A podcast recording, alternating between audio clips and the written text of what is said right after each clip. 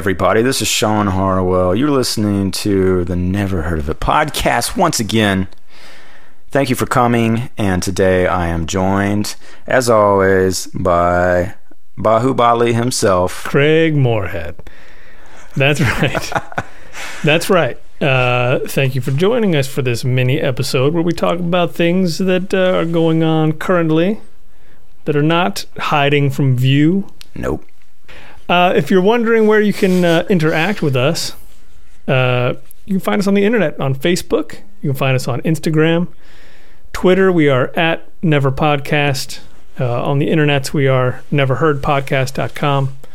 We're out there. You can find us. You can find us on iTunes and even leave a review and uh, and subscribe, which would be cool. Speaking of iTunes, Craig, I don't know. Maybe you can confirm me, this for me. I was checking out the Apple Podcast mm-hmm. app yeah. the other day, and I suspect if you're using that to listen to our show, you're doing it wrong, because I could not figure out how to display the individual episode right. artwork on that app. So just just so you know, if you're using that and you didn't know, man, we do artwork for every single we episode. Do. And some of it's pretty cool looking, some of it's really funny, some of it's oh, bloody yeah. and gross, some of it's just straight mm-hmm. up pornography.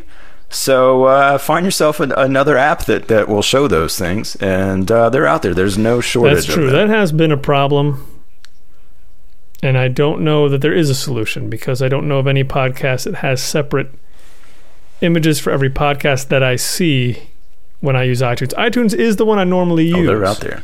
So I've been depriving myself of those mm. images. Mm. It's very sad. Mm-mm-mm. Well, Craig's going to resolve that, and you should too, but either way, we're just happy to have you listen. Yeah, and like he said, we're just going to jump into a bunch of different news here today and just talk talk about the state of the world. And I think we should start just by saying, thank God, no Writers Guild strike. Uh, I'm very happy, obviously, for a number of reasons, but mostly just to not have a stoppage of work mm-hmm. for anybody. Um, that's good. I don't have anything else to add to that, really. Honestly, if you want to know more, you can call me. But other than that, we'll just move on and, and say thank you. This actually kind of relates to the business and the negotiations, probably. I read recently, and this is coming from tech spot dot com, that there was a survey by the digital consumer people. Uh, there's some consulting firm. They asked twenty-six thousand consumers, not just in America, twenty-six countries, how they prefer to consume their T V content. Would you believe, and I, and I suspect you will, twenty-three percent, only twenty-three percent say now they prefer to use their T V as opposed to any other device. twenty-three percent. Wow. How does that sit with you? And I should point out, look, just today, when we're recording this, Hulu announced and launched the beta of their live T V streaming option, which is competing with the likes of Sling T V and PlayStation Vue and a few others. So clearly the cord is being cut in a lot of places, but they're not watching on a T V. That was a bit surprising to me. How do you feel? Mm-hmm. What do you prefer to watch on? I have the largest T V that I can afford. What are you looking at, about thirteen-inch? I like to inch, watch things on thirteen-inch Zenith? It's a thirteen-inch black and white, because those are analog, mm-hmm. and it has a different quality. Yeah, oh yeah. So it's a little warmer. It's like an L P. It's like a nice L P. So yeah, I like to watch things big. I like to watch movies as much as possible over almost anything else, and, and really a lot of T V is movies now. Oh yeah. So yeah, so I like to be able to watch on something big. Hopefully I will have a projector at some point in the not-too-distant future, and I'll be able to watch things even bigger, and my failing eyesight won't uh, bother me so badly. But it doesn't surprise me, um, and I used to feel very depressed about the fact that that was happening. Uh, I, I, I'm surprised that that that yeah that the that the percentage is that small, but man, it is. I can understand. It's very easy. It's very easy to watch things that way, because you can watch them anywhere you want. If you're a kid in the house and your parents want to watch some boring old cop procedural on broadcast T V and you want to watch something different, you're going to go up with your iPad up in your room and watch that if you have one, you know? I think that, well, that's a good point, because I think you know, instead of having a T V in every room, like, you know, when we were growing up, yeah, I would escape to my room and I inherited the big, gigantic yeah. wooden box T V that we had um, for my room, because we got a slightly better, but at least smaller in bulk T V for our mm-hmm. family room. But uh, right. now, like, I, I don't even think that would cross a kid's mind. I'll just go upstairs with yeah. my iPad or my Kindle Fire, these things that cost significantly less than a T V even today, and retreat to that yeah. world of YouTube for starters. And then, yeah, everywhere right. else where they're, they're maybe watching T V. But I do, yeah, it, it is kind of interesting to see this number go up to that degree. I mean, it says forty-two percent. Yeah. Even just say they would prefer to watch on their laptop or desktop. So it's not even like a mobile device, you know.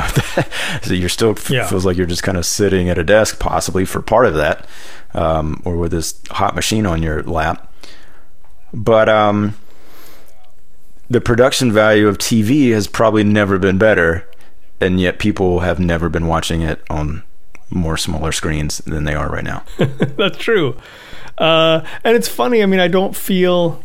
I don't feel the same disturbance that I feel when when it's people talking about, like, not going to movie theaters to watch movies.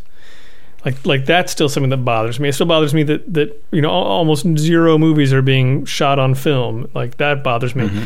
But when it comes to, like, dividing up the T V audience for some reason, I'm like, oh, sure. Watch it on your phone. Uh, I, I, I don't know exactly why. Do you think it has anything to do with the sh- sheer number of T V shows that are available? Because I, you know, maybe I think in in my case, I would probably say the same about music at this point. Like, it doesn't bother me to yeah. listen to anything on Spotify or YouTube or or wherever. Um, you know, I'm paying for it on Spotify. I'm not, like, stealing it. Sure. But some of that is just because of the sheer number of things that are out there. It, it is honestly easier to access it that way. Um, yeah. And maybe, maybe there's some correlation between that and the way people are watching T V. It's not as big of a deal because it's just easy to access. You know, you've got. I will say this about the writer's strike and tie this all back together. I did. I had a funny conversation last week where there. I was talking to a guy who said, "You know, honestly, I will say, if there is a hiatus, at least I'll be able to catch up on some of the T V I haven't watched." I was like, "Well, shit, that's a good way of looking at a bright side." Anyway, yeah, I, I, and the other thing that kind of strikes me is, even with all this, I mean, you know, so what was it back in the fifties? Uh, people who were making movies got nervous about T V stealing their audience. And, yeah. uh, you know, I, and I would say now, like, the more and more options are being given to this audience. And yet, I mean, really what the money movies are pulling in doesn't look too bad still. No.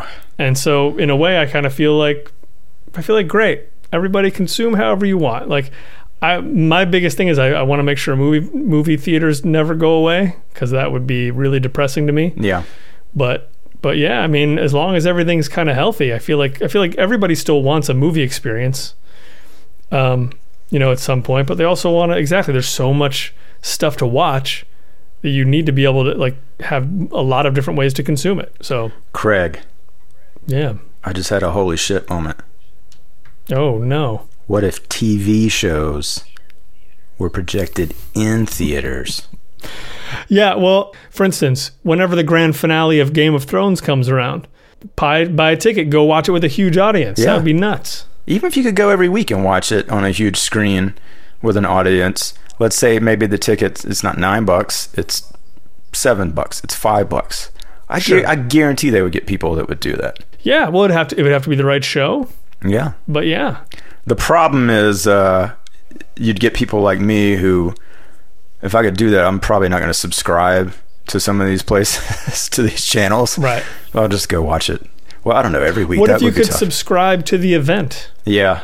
I know. What if it was? What that. if it was just a part of the Netflix package? Ah, that'd be awesome. And see, this is kind of what I was talking about when we were talking. Had our great yes. talk with Brian Crane a few episodes ago. Man, we were where coming Netflix up with ideas. could could create these kind of things. Mm-hmm. I agree. Um, that'd be interesting. I'd love to see Game of Thrones on big screen. or something like The Crown, yeah. which I haven't watched. But Breaking Bad would have been a blast to see. We'll make this happen. Especially if we'll like, make this happen. Yeah, if, if the Game of Thrones finale was like a two and a half hour, just like they just blew all the doors off. That'd be in, that'd be pretty intense. You go watch it at a theater. I mean, I already feel like some of this stuff is as intense. I mean, again, the production value is there, even though it's smaller, and they would, it feels like they would make so much money off of that. Hmm. Yeah. There's probably some deal yeah. in place that prevents that kind of stuff. We'll we'll get to the bottom of this at some point. Let's uh, I'm sure we will. Let's stay at the movie theater though while we're there, because we got to talk mm. about. I didn't even know this. You pointed this out to me today, and this is Wednesday following the weekend of April thirtieth. Yeah.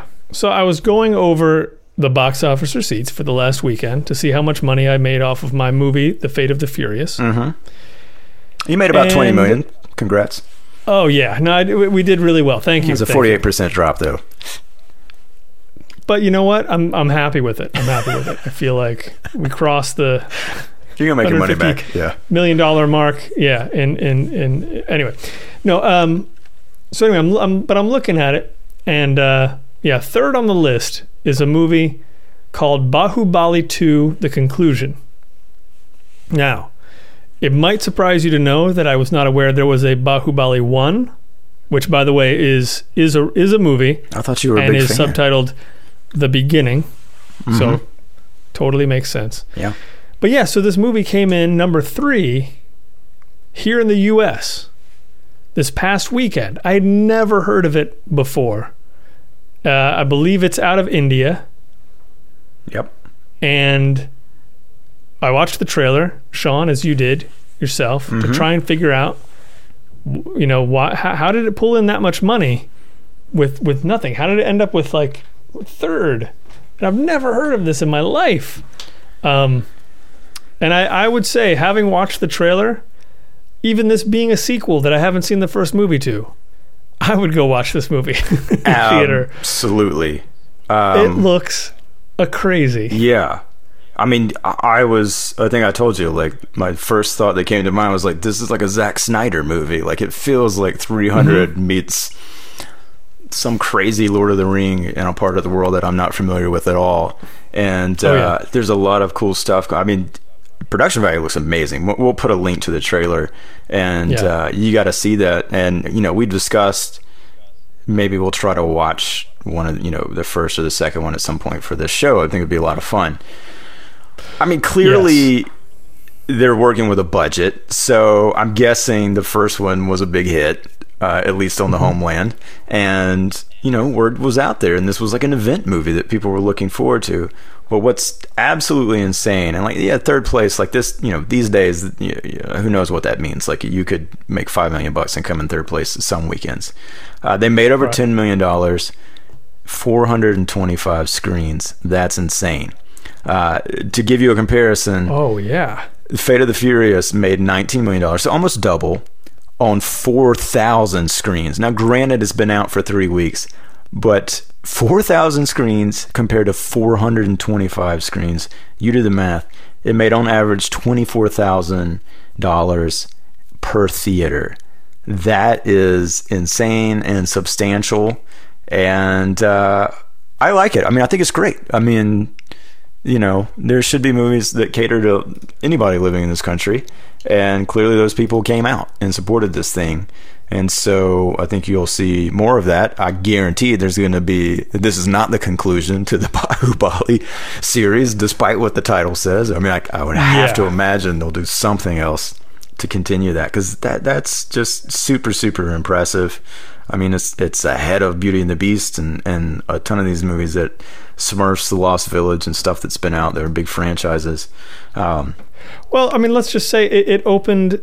It opened ahead of, uh, I mean, it opened above a, basically a Tom Hanks movie. A Tom Hanks. That was starring Emma Watson. I mean, yeah.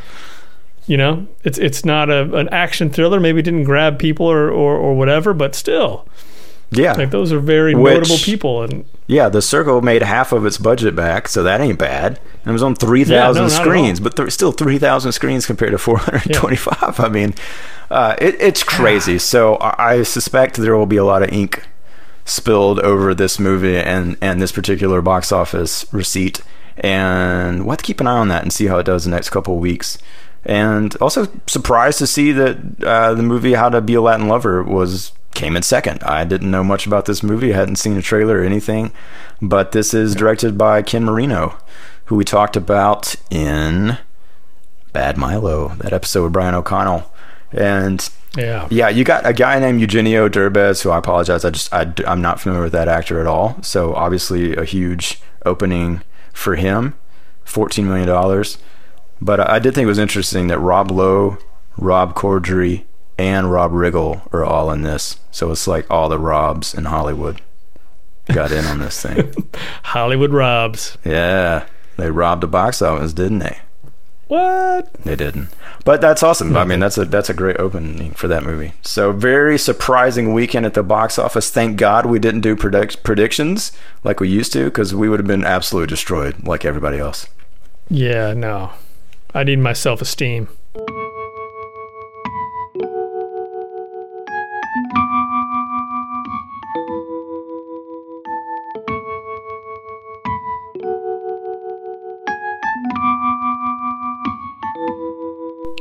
Well, this might give you some self-esteem. Oh. Because I think this is something to be optimistic about for everybody.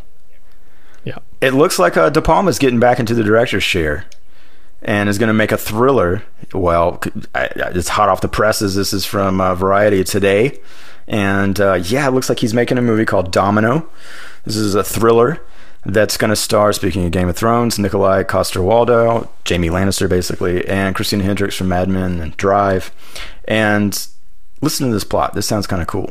This is, of course, they got to say, a contemporary high-voltage thriller. Screw all that. That means nothing. um...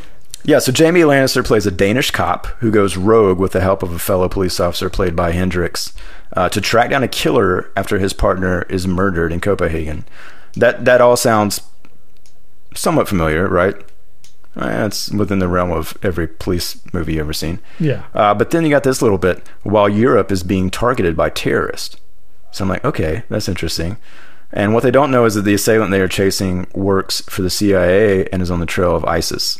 Um, so obviously they're going to get into some bigger kind of global politics, you know, hot topic issues there. And man, I I, I love yeah. the idea of De Palma sinking his teeth into something like that. Um, they're throwing out the French Connection uh, in in their quotes here, so that ain't a bad thing to be uh, going after. And man, I hope this is uh, is something that does happen in, in a big way. And I hope it's I hope it's as awesome as it seems like it could be. Me too. I mean, that's uh, that's definitely that sort of like uh, over the top twistiness that he does really well. So, man, yeah, I, I man, I would love to have some more Brian De Palma movies. Yeah, I was trying to remember, what is the last one that he did? Was the last one he did called Passion? Let me look at this. You're right. Yep. And that was two thousand twelve. I thought of Redacted. That's the last one I've seen. Um, I didn't see Passion. Um, it says he's in pre-production on something called Lights Out. Um, so we'll see if that actually happens and beats this other one to the theater, or if Domino, which I'm sure they'll change the title possibly. Um, well, even Lights Out, that was already a movie. Oh yeah, what's going on? Just he's like from last year. Yeah. Somebody get De Palma a new title, guy. Yeah. My next movie is Guardians of the Galaxy two. Uh, yeah. Um, well, but that that's exciting. I thought that was pretty awesome. And no, uh, I want to talk about, um, I just want to throw two trailers out there that I think are worth checking out today. I don't know if you had a chance or not, but we'll, we'll link to these as well. The first is, um, there was a big Sundance movie called The Big Hit, which, st- or, excuse me, The Big Hit. That's another movie, right? Um, The Big Sick. Totally different. Oh, yeah. uh, Camille Nanjiani from Silicon Valley, also from Bad Milo, and um, who else we got here? Zoe Kazan, Ray Romano, and Holly Hunter are in this thing, and both look pretty good, and really nice, good, solid indie. I hate saying romantic comedy, but they're they're throwing that out here heavily in the in the promos for it, and uh, on that front, it looks really good. I know Apatow is kind of attached to this as a producer, and nice. Certainly that feels Uh, within his wheelhouse, and directed by Michael Showalter. So lots of familiar good names there. And yeah, I'm excited about that. That looks good. That does. Yeah, I can't wait to check that out. And I think it's also got some Amazon money behind it too. So again, they're pushing into the film world heavily. Last one is really, really interesting looking documentary from the director of Hoop Dreams. Did you ever see Hoop Dreams, Craig T. Moorhead? I did see Hoop Dreams. That was quite a movie. Oh my gosh, yeah. Uh, what a, I mean, it's like a devastating but amazing, amazing film. If you haven't seen that one, it's another one called Stevie, which I saw, which was pretty good. This yeah. is the story, and I knew nothing about this, but apparently one of the only banks that was brought up for fe- on federal charges after the collapse um, in the late two thousands was a small bank called Abacus Bank, uh, which mainly exists in Chinatown in New York and services uh, Chinese immigrants. And the the documentary looks at this is a f- small, very small family-owned bank, and it's sort of that American dream turned into a nightmare kind of thing, where they're saying we're innocent of the charges that the federal government brought against us, and oh, wow. not only that, you know, look at the, you know, completely impossible to ignore mountain of evidence of these much larger banks doing far worse.